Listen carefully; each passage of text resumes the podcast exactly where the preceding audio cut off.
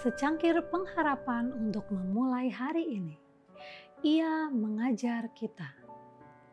Ayat kita hari ini, sebab di dalam diri kamu tetap ada pengurapan yang telah kamu terima daripadanya.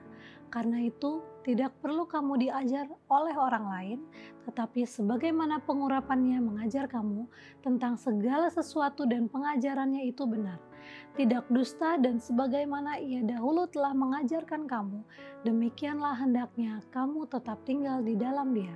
1 Yohanes 2 ayat 27 Roh itu sendirilah yang mengajar dan memberikan penerangan khotbah yang paling berkuasa tentang firman itu. Membaca Alkitab tidak akan dapat mengubah tabiat dan menyelamatkan jiwa-jiwa, kecuali roh bekerja dengan dan melalui unsur-unsur manusia. Perencanaan dan pemikiran sekali-kali tidak boleh bersifat hendak menarik perhatian kepada diri. Firman itulah suatu kuasa, suatu pedang di tangan manusia. Tetapi roh suci di dalam kuasanya yang hidup, itulah efisiensi untuk mengesankan pikiran. Mereka akan diajar oleh Allah yang menyebabkan terang bercahaya ke dalam hati ialah Allah. Sebabnya mengapa Allah dapat melakukan begitu sedikit bagi kita ialah karena kita lupa bahwa kebajikan hidup dalam roh suci itu harus bergabung dengan perwakilan manusia beserta kebenaran besar yang telah kita terima.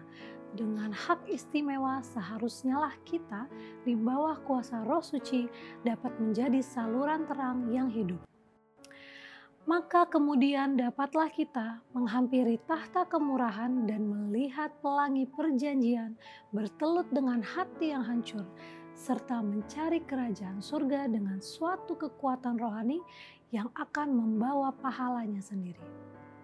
Kita akan mengambilnya dengan kekuatan, seperti dibuat oleh Yakub. Kemudian perkabaran kita akan menjadi kuasa Allah kepada keselamatan. Segala permohonan kita akan penuh dengan ketekunan, penuh dengan perasaan akan keperluan kita yang besar, maka kita pun tidak akan ditolak.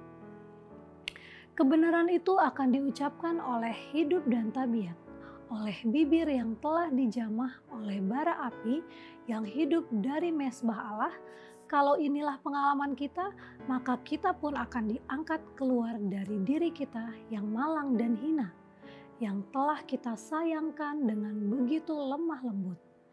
Kita akan mengosongkan hati kita dari kuasa kekikiran yang merongrong dan akan dipenuhi dengan pujian-pujian dan syukur kepada Allah.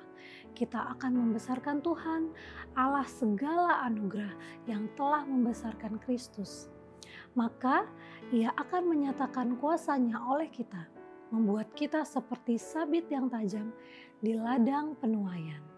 Demikian renungan kita hari ini. Selalu mulai harimu dengan secangkir pengharapan.